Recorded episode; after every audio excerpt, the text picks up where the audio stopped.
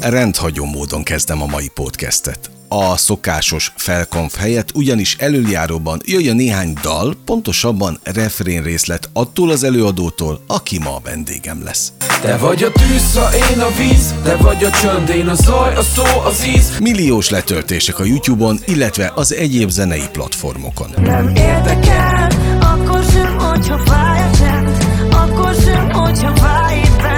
Százezres követői bázis a közösségi oldalakon. Legyek bárhol, bármilyen messze, Mindig hazahúz a szívem Budapestre. Nagy koncertek több ezres tömegek előtt. csillagos az éj, de rég volt, felhőbe borult az égbolt. Denizzel beszélgetek pillanatokon belül. Másként látom ugyanazt, A hétköznapok kapaszkodói. Életutak és megélt tapasztalatok tanulságainak tükrében. Az NLC exkluzív lélekemelő podcast beszélgetései. Aki kérdez, Sándor András.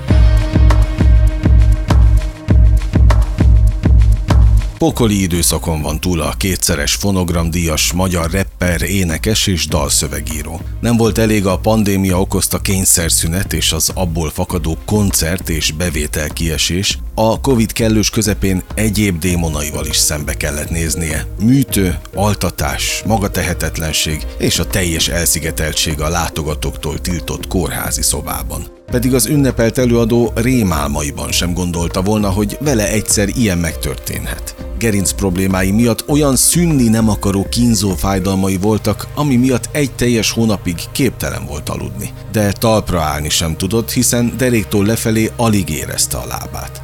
Az interjút kizárólag azért vállalta, mert bízik abban, hogy történetével másoknak is példát mutat. Bizony időben orvoshoz kell fordulni, ha jelez a testünk. Mert a testünk mindig jelez, csak általában nem figyelünk oda ezekre a jelzésekre. Egy nagyon speciális módon készül most ez a beszélgetés, ennyit elárulhatunk az olvasóknak, hallgatóknak. Felettem áll Denis. Nagyon furcsa ezt így kimondani is, de tényleg felettem állsz, mert általában nyilvánvalóan ülve beszélgetünk, de, de te most nem nagyon tudsz ülni. Vagy legalábbis sokáig nem nagyon tudsz ülni. Hát igen, azzal, azzal nyírom a gerincemet, és most az nekem annyira nem jó, hogy inkább állok, de nem ezzel szeretném végighaknézni az összes létező helyet, hogy tényleg ez a helyzet, hogy és mindenkinek jó tanács, egy gerincbántalmai vannak, hogy állni sokkal jobb, mint ülni. Úgy, Na, mi, de mi történt pontosan? fú, hát annyira hosszú a történet, hogy nem is tudom, hogy hol kezdjem el, megpróbálom így nagyon röviden összefoglalni. Annyi történt, hogy nekem folyamatosan volt egy derékfájdalmam, de már ez így évekre visszamenőleg, mikor így nagyon sokat ültünk a turnébuszba, mentünk koncertezni, és mindig, mikor kiszálltam, akkor tudod, így picit így érzed, hogy valami nem jó, nyújtogatod magad, és hogy ez egyre-egyre rosszabb lett. Közben ugye én edzettem is, meg futottam is, és akkor is éreztem, hogy valami nem oké, de ez nem olyan fájdalom volt, hogy, hogy nem tudom, azonnal orvoshoz akartam rohanni, mert hogy mi lesz holnap, meg nem tudok felkelni, hanem csak ilyen jelzi a tested azt, hogy valami nincs rendben, és foglalkozni kéne vele, és adtam magamnak egy ilyen határidőt, hogyha karácsonyig nem múlik el, akkor én elmegyek orvoshoz, és akkor elkezdem kivizsgáltatni magam, és elkezdtem orvosról orvosra járni, és ott így megállapítottak olyan dolgokat, hogy valamilyen izomgyulladásom van, vagy idegbecsípődés, írtak fel gyógyszert, igazából ennyit kell csinálni, hogy azt szedem, meg nyújtok, de hát nem segített, és egyre rosszabb lett, és akkor másik orvoshoz mentem, meg másik orvoshoz, és nem vették észre, vagy, vagy nem tudom, hogy mi történt, tehát így nem is küldtek el igazából képalkotó vizsgálatra, de ennek eredménye az lett, hogy egy kedd reggelen húztam volna fel a nadrágomat reggel, hogy öltözködök fel, és így összeestem, és elkezdett lebénulni a bal lábam. Azt érezted, hogy pokoli fájdalmak között nem tudsz meg. Tehát a földön Aha. fekszel, és hívni kellett a szüleimet, hogy valami történjen meg, hogy így valaki felsegítsen egyáltalán, mert tehát totális magatehetetlenség.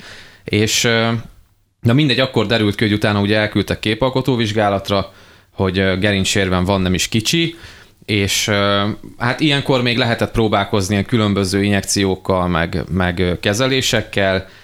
Hát azt nem mondom, hogy totálisan hatástalan volt, mert próbáltam tényleg mindent megtenni, és már eljutottam arra a pontra, hogy mondjuk a házból az udvarra, ami egy mondjuk 50 méter, ez nekem már akkor nagy szó volt, hogy Aha. képes voltam olyanra, hogy felállok a saját lábamon és kimegyek az udvarra, de hát utána egyik napról a másikra ö, még rosszabbul lettem, mint előtte, és ö, hát nem maradt más igazából, csak az, hogy megműtenek, mert tényleg a bal oldalam, tehát deréktől lefele, az tehát nem éreztem zsibbat, fájt, nem bírtam lábán. Lelkileg mit éreztél akkor?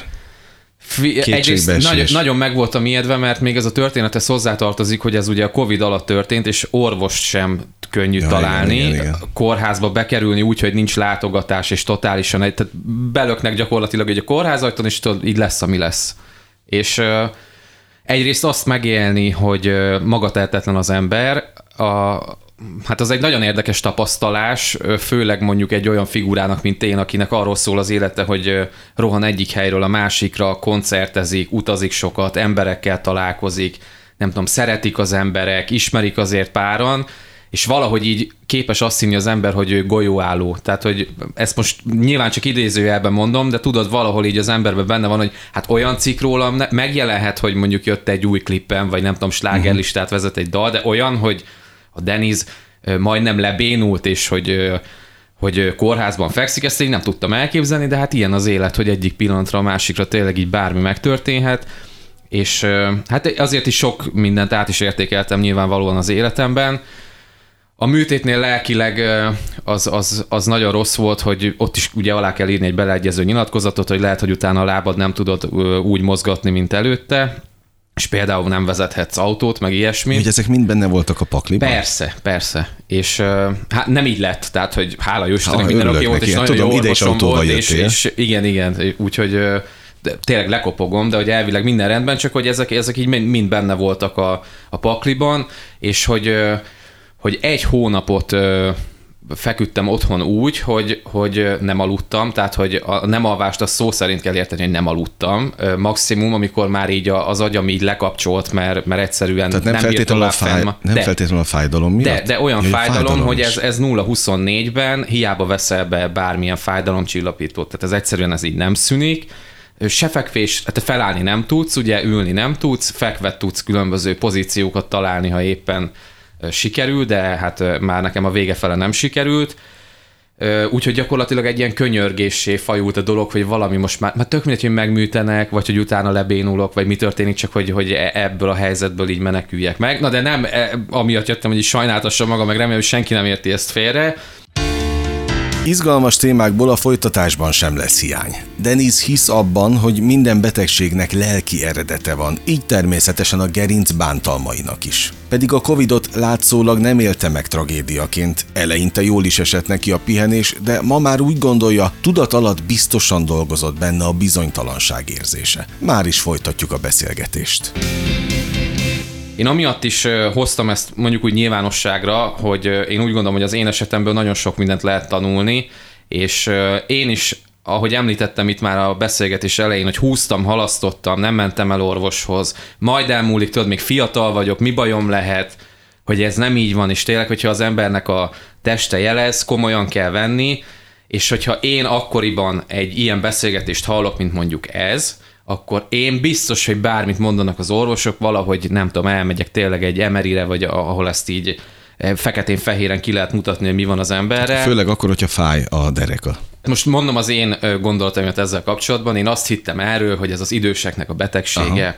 Ez fiatalokkal, meg aki sportol, meg, tehát hogy ezokkal nem történhet meg, és a kórházban szembesültem azzal, hogy 20 éveseket műtenek vele, és tehát ez azt hiszem, és nem akarok pontos évszámot mondani, de hogy 1900-as években diagnosztizálták egyáltalán embernél, hogy létezik olyan egy gerincsérv, és azok ilyen 65-70 éves 70 éves korúak voltak, és ez azóta folyamatosan, ahogy, ahogy így el vagyunk kényelmesedve, meg nyomkodjuk egész nap a mobiltelefont, meg nyilván nem olyan az életberendezkedésünk, mint ezelőtt 80-100 éve, hogy ez így fokozatosan így megy le korosztályban, és tényleg most már a 20 éveseknél folyamatosan. Tehát, hogy nem kirívó eset, hogy valaki 20 éves, és De ez mitől alakul ki? Nálad mitől alakulhatott ki? Nem szeretnék átmenni orvosba, mindig mondom, tudod, hogy nem Aha. a doktor Denis szeretnék lenni, de hát most azok alapján, amiket én tapasztaltam meg orvosokkal beszélve, nagyon összetett dolog, tehát egyrészt benne van a genetika is, biztos, hogy lelki eredetű. én, akartam, én úgy gondolom, hogy ez is benne van. Ezt akartam kérdezni, hogy hiszel-e abban, hogy Én abszolút. ennek, ennek én, vannak lelki okai persze, is. Persze, én De nálad mi totálisan. lehetett? Hát tök kereknek tűnik minden. Kívülről.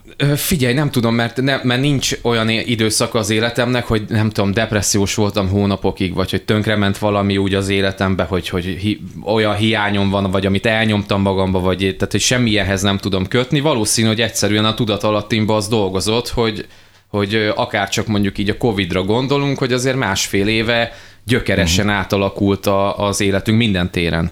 Tehát kezdve azzal, hogy ez a folyamatos, nem is azt mondom, hogy félelem, mert nem, de hogy ez a, ez a nyomás az embered, hogy most érted, hogy most találkozzak a szüleimmel, ne találkozzanak, jöjjenek az unokájának a szülinapjára, ne jöjjenek, nincs koncert, lemondták, mikor lesz újra koncert, tehát hogy egy csomó olyan dolog, ami, Lelkileg megvisel. igen, de ami, amiről így nem gondolnád, de tudod, hogyha folyamatosan egy kompromisszumokat köt az ember az életében, meg, meg vannak ilyen apró nyomások, szerintem ebből alakul ki egy, egy hát bármilyen betegség. Tehát, hogy most én nem azt mondom, meg nem is gondolom azt, hogy ez pontosan emiatt volt, csak hogy ez is ö, valószínű, hogy közrejátszott abban. Emellett persze nyilván benne van a genetika, benne van az, hogy ö, hogy lehet, hogy van egy rossz testtartásom, meg beidegződéseim mozdulatokra, aminek következtében nem egyenletesen lett terhelve a gerincem, és az egyik oldalam folyamatosan kompenzált, és hogy hát most tényleg már nagyon orvosiba kéne átmenni, de aki, mindegy, akinek van gerincsérve vagy gerinc problémája, az nagyjából tudja, hogy miről beszélek. Úgyhogy igazából ennyi. Tehát ez so, nagyon sok összetevős dolog. Nézd, ennek a sorozatnak, amiben most beszélgetünk, a hétköznapok kapaszkodói a címe. Életutak és a megélt tapasztalatok tükrében, hogy mi ad a beszélgető partnernek kapaszkodót a nehéz időszakokban? Azért ez az elmúlt másfél év nyilván nem volt egyszerű, ahogyan, ahogyan mondtad is. De mi az, ami segített? Mivel tudtál kapaszkodni? Megmondom őszintén, nekem tényleg nem volt ilyenre szükségem. Tehát, hogy én úgy gondolok magamra, aki elég flexibilis ember, és tud alkalmazkodni bizonyos helyzetekhez, és ebben is, ebben a helyzetben is nyilván azt próbáltam meglátni, hát amiből élünk, abból, vagy amink van, abból főzünk, és hogy, hogy jó, hát tehát most akkor nincsenek koncertek, meg végre nyugi van, mert tényleg, tehát én 2012 óta én nem voltam esküvőn, maximum egy-kettőt tényleg leszámítva. Én nem voltam ott a szülinapokon, ugye folyamatosan mindig hétvégén koncertezünk, tehát tehát például páromnak a, a családja az úgy ismer, hogy a, a srác tudod, aki úgy se lesz ott a szülinapon, se a 40 se az 50 se, a, se az esküvőn, sehol. És nem azért, mert nem szeretnél. Nem, nem, persze, tehát hogy csak, hogy, hogy ugye olyan életet élek, hogy általában hétköznap vagyok elfoglalt, és például ilyen családi események azok általában hétvégén vannak, és na mindegy, szóval ezt a pörgést, ezt próbáltam, jó, hát akkor most akkor pihenünk, akkor otthon vagyok, családozok, két éve született meg a fiam, csomó hasznos időt tudtunk együtt tölteni, nem tudom, a ház körül rendbe rakni azokat a dolgokat, amikor beköltöztünk öt évvel ezelőtt, hogy tudod, majd megcsináljuk két hónap múlva, jó, majd akkor uh-huh. jövőre, és ez így húzódott csomó minden, tehát hogy Tehát eleinte ez olyan volt, mint egy nyaralás. Hirtelen az, jön a szabadság. túlzás, hogy nyaralás, de mondjuk egy ilyen, egy ilyen, egy ilyen jó leső pihenés, és, a, és a reménykedés abban, hogy ez nem fog tudod másfél évig tartani, hanem hogy jó, hát majd pár hónap múlva majd ez a helyzet ö, jobb irányba fog folytatódni. Hát aztán tudjuk, hogy ugye nyilván nem lett. Na de hogy amit ebből ki szerettem volna hozni, hogy én nem, nem egy olyan traumaként éltem meg, ahogy látom csomó ö, kollégánál, zenésztársnál, hogy, hogy, hogy úristen tönkre ment az életünk, és hogy nincs koncert, és hogy mi lesz velünk. Tehát, hogy én, nekem nem voltak ilyen ö, gondolataim, nyilván jól nem esett, de de tényleg így próbáltam a helyzetből a lehető leghasznosabb dolgokat kihozni, elolvastam egy csomó könyvet, amiket szintén halogattam, Milyen filmek. Fú, na, nagyon sokféle, hát így nem, nem tudom bekategorizálni. Szeretem, a, szeretem az ilyen spirituális Tehát irányultságok. Mondjuk úgy igen, hogy önfejlesztés, de más típusú könyveket is. Tehát bármi, ami így a könyves polcomon ott volt, és megvettem, és 20 oldalt mindig elolvastam belőle, és félve lett, félve lett hagyva, azokat így olvasgattam. Deniz az NLC lélekemelő podcast beszélgetésének vendége, aki elárulja, hogy sosem foglalkozott tudatosan az önfejlesztéssel. Dalszövegei miatt mégis számtalan spirituális rendezvényre meghívták sikeres cégvezetők mellé előadásokat tartani. Vajon hogyan élte meg a hullámvölgyekkel teli indulást a kazincbarcikai, pontosabban a kazinc barcelonai időszakban? Mindjárt kiderül. Egyébként nem véletlenül mondtam, hogy kérdeztem a, az önfejlesztés. Nagyon sokszor visszaköszönnek a dalszövegeidben. Aki egy picit is olvas a sorok között, azért azt tudja, hogy a, a Deniz vagy Dénes, hát hogy szereted egyébként, hogy szólítsalak? Bárhogy. Oké. Okay. Szóval, de akkor nézzük a művész nevet, tehát úgyis így ismernek a legtöbben, hogy a Deniz azért az, az nyitott erre a világra. Ö, igen, nyitott vagyok, ö, csak az az érdekes, hogy engem hamarabb kezdtek el olyan rendezvényekre hívni, amik mondjuk így, hogy ilyen önfejlesztő rendezvények, mert ugye a dalszövegeimben vannak ö, uh-huh. ilyen gondolatok, és én még akkor ezeket a könyveket én nem, nem, is, nem is ismertem, Tehát nem ösztön, tudtam, hogy van ilyen. Ösztönből jött. Igen, és hogy utána nagyon érdekes volt megélnem, hogy hát most nem akarok ilyen rendezvényeket mondani, de mindegy ilyen nagyobb volumenű rendezvényeken tényleg, amik ilyen országos szintűek, uh-huh. ott, amikor így felléptem, és láttam ugye az előadókat, akik, akik tényleg hát mindenki a saj, tehát üzleti életből, vagy, uh-huh. vagy nagyon sok merítésből, nagyon sikeres emberek, amikor elmondták a gondolataikat, akkor nagyon érdekes volt látnom, vagy hallanom, hogy, hogy tényleg hát ez így a dalszövegeimben benne van is, hogy akkor most én így kerülök ide. Csak hogy én nem az ő könyveiket olvastam, uh-huh. és mhm. hogy nem emiatt születtek meg a dalszövegek, úgyhogy ez egy, ez egy érdekes tapasztalás volt. Honnan az az erő, ami van benned? Én szerintem az, hogy nekem voltak régen nagyon mély pontjaim, tehát akár anyagilag vesszük, akár, akár a kapcsolataimat tekintve, de ez még tíz évvel ezelőtt, tehát ez nem mostanában, tehát mielőtt még mondjuk úgy, hogy megismert a, a, az ország, vagy Hosszú egy része. volt az út? Hosszú volt az út a Denizig? Ke- Tehát a hosszú. milliós nézettségű videoklippekig, a több százezres követőtáborig, a nagy koncertekig? Kegyetlen hosszú. Tehát ugye általában az szokott történni, hogy amikor így megismeri a közönsége az adott előadót, akkor ők annyit látnak, hogy hát most ezen a napon megjelent, tudod, egy dallal, Igen. amivel éppen azonosulni tudnak, és akkor, hogy őt onnantól számítják, mint előadót az életükbe. Én nekem ez, fú, most mi van, 2021, hát 2000-ben indult el ez a sztori, tehát már 21 éve, és jól mutatja időben, hogy Nekem az első dalomat, amikor országos rádió játszott, az 2012, tehát 12 évvel később. És hogy az alatt, az idő alatt azért, hogy attól függetlenül, hogy így nem hallottak rólam az emberek, nagyon sok minden történt. Na de mi adott erőt abban az időszakban, amikor látszólag? Nem tudom megmondani. Nem hogy, történt semmi. Hogy az, hogy én a zenével fog... Tehát mindig tudtam, hogy én ezzel szeretnék foglalkozni. Ezt a mindiget ezt úgy kell elképzelni, hogy az első gondolataim között, hogy amikor nem tudom, 6-7-8 éves vagyok, vagy nem tudom mennyi, és akkor még azt hiszem, hogy, hogy repülőket hallgattunk, meg, meg talán már akkor Animal Cannibals is volt, hogy ezek voltak az első olyan dalok, amik így megtetszettek, és mikor én nyilván nem írtam szöveget, vagy ilyesmi, de hogy, hogy, hogy én tudtam, hogy ezzel szeretnék foglalkozni, és... Mi tetszett benne? Mi vonzott? Szerintem az elején ez ilyen megmondhatatlan kötődés valami miatt nem akarok ilyen nagy spirituális dolgokba elmenni, de hogy valamiért neked ez az utad a földön, és érzed, hogy, hogy ezt, kell, ezt kell csinálni. Utána nyilván, amikor már egyáltalán tudatosabb az ember, akkor így meg tudja magának fogalmazni, hogy hogy én nekem a, a zene, nekem az soha nem egy olyan szórakoztatás volt, amire csak berugunk, vagy hogy csak elmegyünk bulizni egyet, hanem nekem a zene azt jelentette, hogy hallok olyan gondolatokat, amikkel egyrészt azonosulni uh-huh. tudok, másrészt akár mond valami újat, vagy kimond olyan dolgokat, amiket nagyon jó hallani, hogyha valaki kimondja, de hogy például popzenébe nem beszélnek róla. Uh-huh.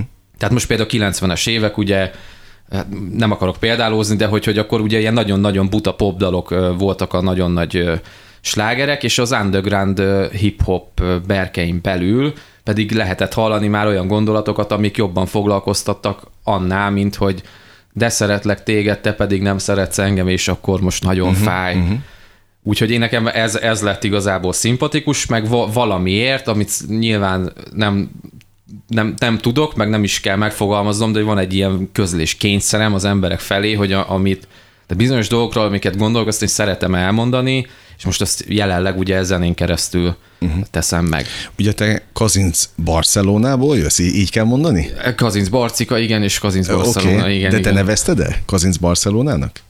Ezt én nem szeretném kimondani, nem tudom. Én ezt a mezőmisitől hallottam először, ott bent a dalban, amikor neked címezte a... Igen, mert az egyik dalomban már ez az egyetlenben, pont a mágikus 2012-es évnél, ez ugye pont erről a dalról beszéltem, hogy amit először játszott a igen, rádió, igen, igen. hogy abban hangzott ez el, de azt sem tudom, hogy hol hallottam, nem tudom, hogy hallottam-e valahol, vagy csak valamelyik... Nekünk tetszik, nekünk tetszik. Az a Ez a lényeg.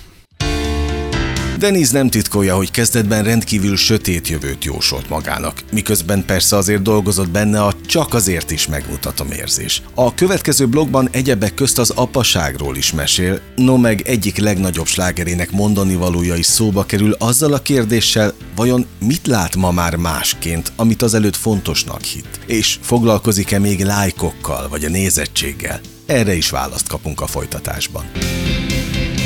Szóval Kazinc Barcikán milyen életet képzeltél, vizualizáltál magadnak? Hát a, eleinte nagyon sötétet, tehát azt tudni kell, hogy Borsod megye, meg az a régió, amennyire én utána megtapasztaltam, mikor így az országba nagyon sok emberrel találkoztam, meg sok helyen jártam, hogy ott sokkal pessimistábbak az emberek. Hát mint- nekem, én Nógrádból jövök, úgyhogy Na, én, azt tudod, hittem, hogy, én, azt hittem, hogy annál nincsen negatívabb, de ezek szerint mégiscsak vannak hasonlók. Igen, meg nem is bizt, tehát nem, nem De azt mondom, hogy a szeretem őket, most ha hallgatják ezt, mond, csak azért mondom, hogy Isten ments, hogy leszóljam őket, mert nagyon szeretem őket. Ott Nem, nem, a, nem, nem, nem, nem, persze, persze, nem, ez, ez csak egy De nem tény, túl tényszerű megállapítás. Nem túl, nem túl optimisták. Igen, meg is van egyébként, hogyha materiálisan nézzük erre az okokat, tehát feketén-fehéren. Ott van, hogy például a kereset, meg a munkalehetőség általában azokban Mhm. uh-huh. a régiókban a legkevesebb, és akkor ez a, az anyagi világunkban már nyilván egy nem túl vidám életre ad okot. Persze, ilyenkor meg,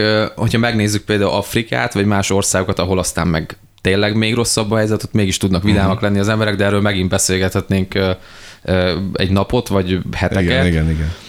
Na de lényeg a lényeg, hogy én is úgy képzeltem el, hogy hát minden rossz nem lesz jobb, hiába próbálkozok, úgyse lesz jó, de persze közben próbálkoztam, csak hogy arra trenírozta magát közben az ember, hogy, hogy valamiért úgyse fog sikerülni, meg, meg, meg a környezetéből is tudod, megkapta, hogy, hogy ne, ne is gondoltad ilyenekre, meg ne álmodozz ilyenekről, hogy, hogy nem tudom. De konkrétan a szülők is ezt mondták? Nem, nem, nem. Most nem a szülőkről, tehát abszolút nem. Ők Van, mindig, mindig világos. támogattak.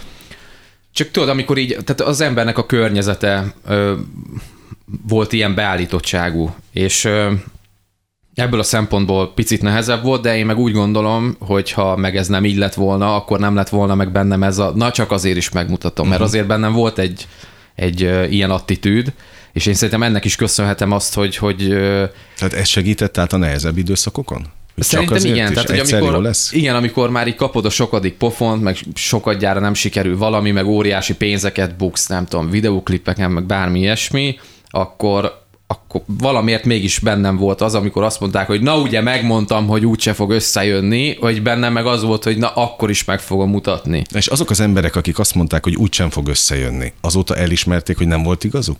Vagy nem is beszéltél velük? Én szerintem e, tehát a, azok az, az ö, emberek az életemből, akik így ö, nagyon próbáltak ö, lelkileg mondjuk úgy lehúzni, vagy nem tudom, most ez nem jó szó, de hirtelen nem jut jobb eszembe, tehát ők kikoptak azért az életemből. Nem is keresnek? Ö, nem, nem. De, de nekem van egy baráti köröm, aki, tehát ezt a baráti kört ezt úgy kell elképzelni, mondjuk öt fő, akikkel gyerekkorom óta tényleg, nem tudom, három, négy, öt éves korunk óta ismerjük egymást, és, és a legjobb barátaim, tehát hogy ők nyilván megmaradtak. Viszont tehát van az embernek ugye ismerőse, meg ismerősének ismerőse, meg osztálytárs, nem tudom világos, is. világos. Említetted a kisfiadat. Említetted a, az, hogy gyakorlatilag egy, egy nagyon harmonikus családban élsz immáron sok éve. Milyen apa lettél? Milyen apa lett belőled?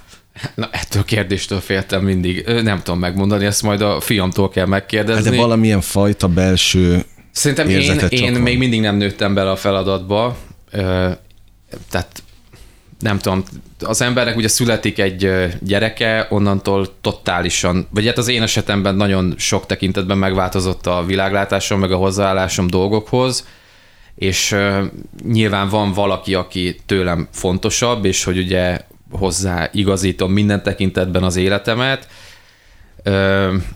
az, hogy, hogy szerintem még itt a férfiaknál nem derül ki abból a szempontból, hogy milyen apa vagy milyen szülő, hogy ebben az időszakban nagyon az anyák vannak, a, uh-huh. vagy ő, ők, ő rajtuk van a hangsúly, és hogy hozzákötődik legjobban a, a gyermek. Figyelj, én ö, próbálok részt venni ebben, megoldani ö, Vagyunk így helyzeteket. páran. Igen. Meg ö, próbálok jó apja lenni, de szerintem ez majd igazából ez a kérdés, ez, hogyha majd tíz év múlva találkozunk, és Világos. akkor teszed fel, akkor fogom tudni megmondani. Arra voltam kíváncsi, hogy benned változott-e valamit, vagy be, rajtad változtatott-e valamit a, a, ez az új szerep? Biztos, hogy nagyon sok mindent.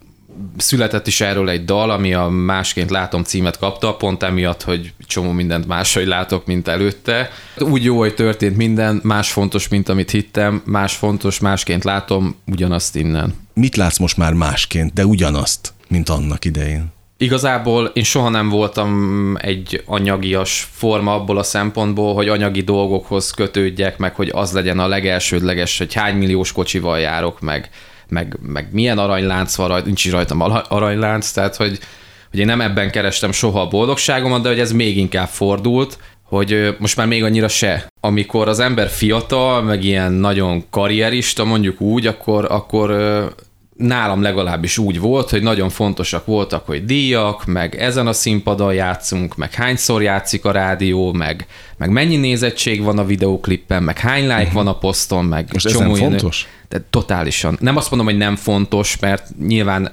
amit csinálok, abban szeretnék sikeres lenni, csak hogy nem, nem, nem ez a legfontosabb az életben, és nem, nem aki apuka lesz, meg szülő szerintem érti.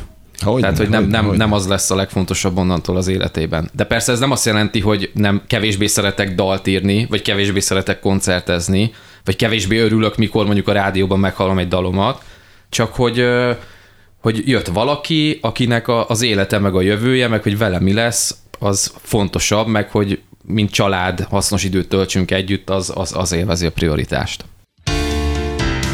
Denizzel beszélgetek az NLC Lélekemelő podcastjében, aki tavaly ünnepelte volna pályafutásának 15. jubileumát. Mindjárt kiderül, hogy vajon azt a bizonyos, sokat emlegetett, csak azért is megmutatom érzést és álmot ilyennek képzelte-e annak idején, ahogyan az megvalósult az életében? Már is folytatjuk. Sokat meséltél arról, hogy ebben a másfél évben miket éltél, meg miket éltél át, és ha jól tudom, akkor pont amikor beszélgettünk, akkor vagy túl az első fellépésen idén. Ugye? Igen. Na milyen volt újra másfél év után? Vagy nem tudom mikor, mert ta, talán tavaly ugye volt a, a parkban is Igen, valamilyen igen. bensőséges hangulatú kisebb koncert, mint amiket általában szoktál. Na de ahhoz képest nyilván hosszú ideje nem léptél színpadra. Na milyen volt lelkileg? Vegyes, nagyon vegyes. Már tavaly is, hát ugye az történt, hogy tavaly márciusban mondták azt, hogy Finito. nincs tömegrendezvény, és én tavaly ünnepeltem volna a 15 éves jubileumomat, amit így különböző ilyen nagyobb szabású koncertekkel tettünk volna emlékezetesé a közönségnek, meg magunknak is. Hát ebből túl sok minden nem valósult meg. És na mindegy, csak hogy emiatt mi már előtte szünetre, vagy ilyen pihenőre vonultunk, tehát mi már nem koncerteztünk ott augusztustól, hogy majd márciusban jövünk, és akkor megyünk jobbra-balra, és hát ugye ez ne- nem így történt, közel sem, és hát alapból, amikor így fél év kimarad az embernek így, a, a, tehát ezek a rutinok, amik megvannak, azok, azok így elkopnak. Ez egyrészt rossz, mert kiesel abból a rutinból, amiben vagy, másrészt viszont abból a szempontból jó, hogy ami már rutin, és megszokod, és már unalmas, és már, már, már a hátad közepére nem kívánod, abban megint találsz valami újat, meg valami, valami kihívást. Úgyhogy ebből a szempontból jó és izgalmas, mert ö, már színpadra menni is druk volt bennünk, uh-huh. és az, nekünk már nagyon rég nem volt. Tehát, hogyha tényleg már annyi helyzetet megéltem a kettő darab fős berugott ö, közönségtől a tízezer főig, hogy, hogy olyan hullámvölgyeken voltam, hogy így meglepni színpadon, már tényleg így, így nagyon nehéz, és ö, emiatt így valahogy így tényleg már így ez, ez hogy drukkol az ember, meg izgul, hogy fellépés nekem ez már nem volt, és most újra van, és ez, ez tök jó érzés. Igen. Visszajött. De mellette meg az, hogy a, a zenekarral nem úgy találkoztunk, tehát mi barátok is vagyunk, nem csak együtt zenélünk, az, az nem volt jó, alkotni sem úgy tudtunk, mint előtte, meg, meg hát figyelj, hogy az embert egyszer megtapsolják a színpadon, az a legkeményebb drog. Tehát jó, mondjuk nincsen összehasonlítási alapom a többivel, de hogy én szerintem azt az ember nagyon nehezen tudja elengedni, azt az adrenalint, meg Az nagy energia? Mm, Számomra a legnagyobb. Tehát, hogy ö, tőlem szakavatottabb emberek, akik már másféle cuccokat is próbáltak ezen kívül, hogy így fogalmazunk, hogy ők is azt mondják, hogy tehát az, hogy az ember a színpadon van, és a közönségének zenél, és, és amilyen energiák ott vannak, azt nem lehet, nem lehet pótolni. Uh-huh. De amikor voltak azok a rosszabb vagy nehezebb időszakok, és nem feltétlenül a Kazincbarcika időre gondolok, bár akár oda is, amikor nem láttál igazából előre menetelt, vagy kilátástalannak láttad az egészet, de amikor mégis benned volt, hogy igenis megmutatom, akkor ilyennek képzelted a megmutatást, ami ennek most Hú. megéled? Vagy amikor megérted a békeidőkben? Az az érdekes, hogy amit én elképzeltem, ami nekem álom volt, azt tehát sokszorosan túl teljesítettem. Tehát, hogy, hogy nem az történt, hogy, hogy ami, ami nekem ilyen óriási álom volt, hogy az, az, az hogy amit úgy gondoltam, hogy nem, nem is történhet meg csak álmomban, tehát az megtörtént, és még szor, sokszorosan. Itt persze nem, nem feltétlenül óriási dolgokra kell gondolni, de hogy, hogy nem tudom, legyen mondjuk egy lemezem, és akkor ott lett, és akkor lett még egy, akkor legyen videóklip, de akkor jobb videóklip, és akkor jobb videóklip, akkor ezeket a dalokat játsza a rádió. Legyen rádiós sláger. Igen, akkor legyen, legyen nem tudom, YouTube-os sláger, uh-huh. legyen XY előadóval közös dalom. Én nagyon remélem, hogy idén már tényleg ö, többször tudunk találkozni a, a közönséggel, de hát ö, nyilván mindenkinek a, az egészsége meg a biztonsága legfontosabb, csak most már szerintem elértünk egy olyan pontra, hogy, hogy, hogy most már ezek így történhetnek, ezek a dolgok. Uh-huh. Most az egészségi állapotod az mennyire fogja a koncerteket Na ez is egy nagyon jó kérdés. Nem, nem lehet megmondani, tehát most az van, hogy most is itt vagyok, nincsen most például semmilyen... fáj? Nem, nem, nem, nem, nem. Tehát, hogy De ahogy, azért, mert állsz?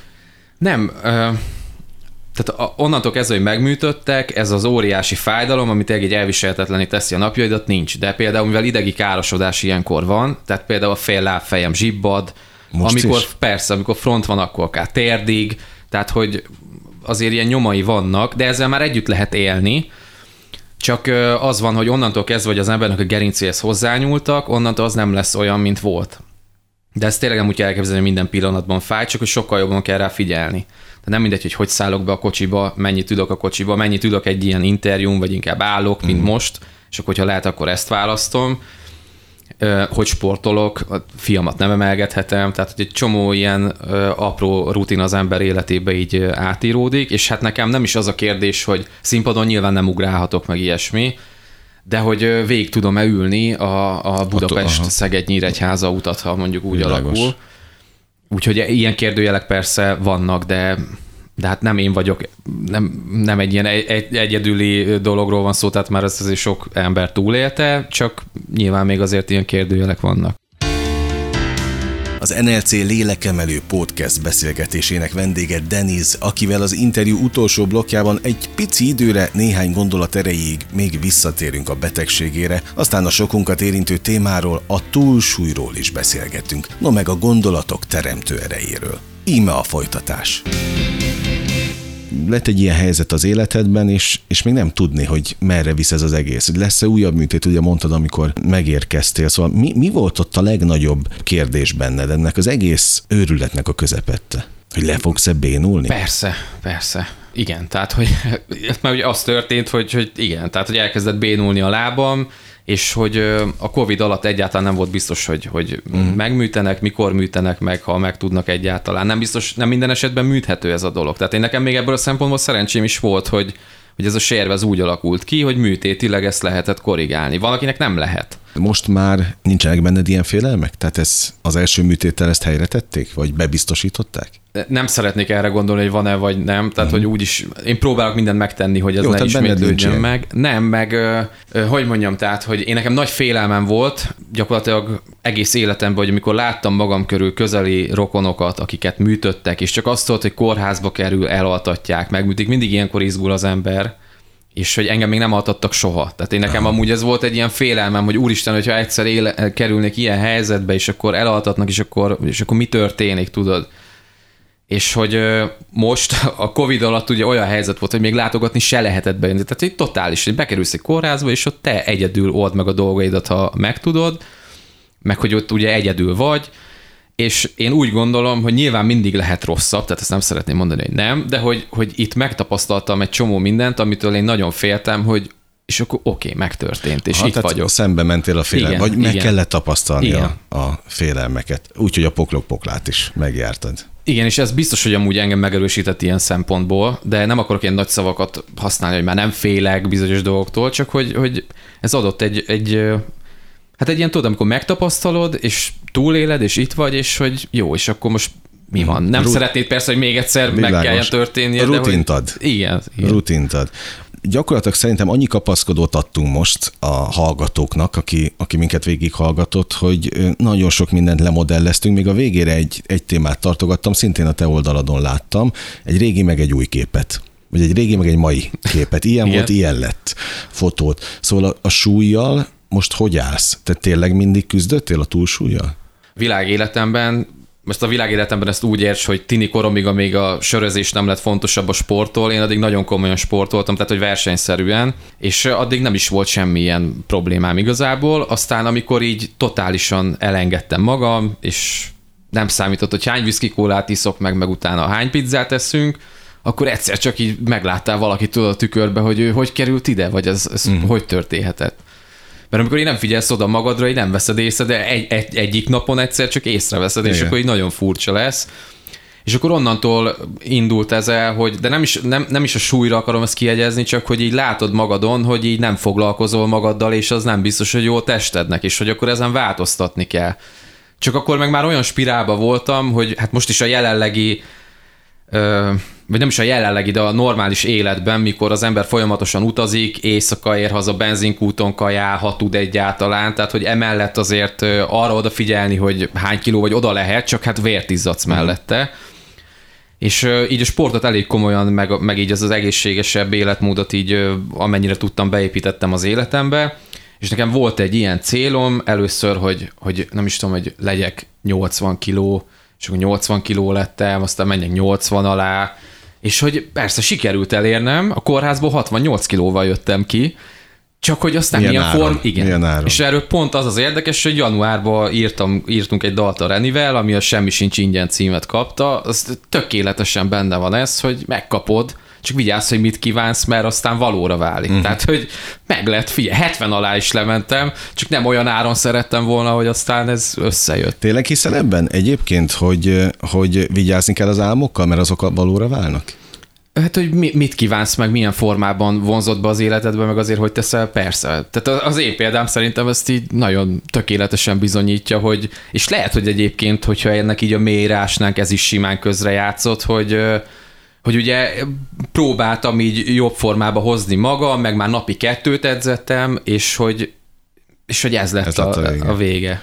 Jó, azt kívánom neked így a végén, hogy, hogy legközelebb már sokkal vidámabb témákról beszélgessünk, másrészt meg, meg használd jól a teremtést. A vonzás törvényével. Jó, és Igyekszem. nagyon jó egészséget, mert szerintem ez a legfontosabb. Úgyhogy gyógyulj meg mielőbb. Köszönöm, meg a beszélgetést is, köszi szépen.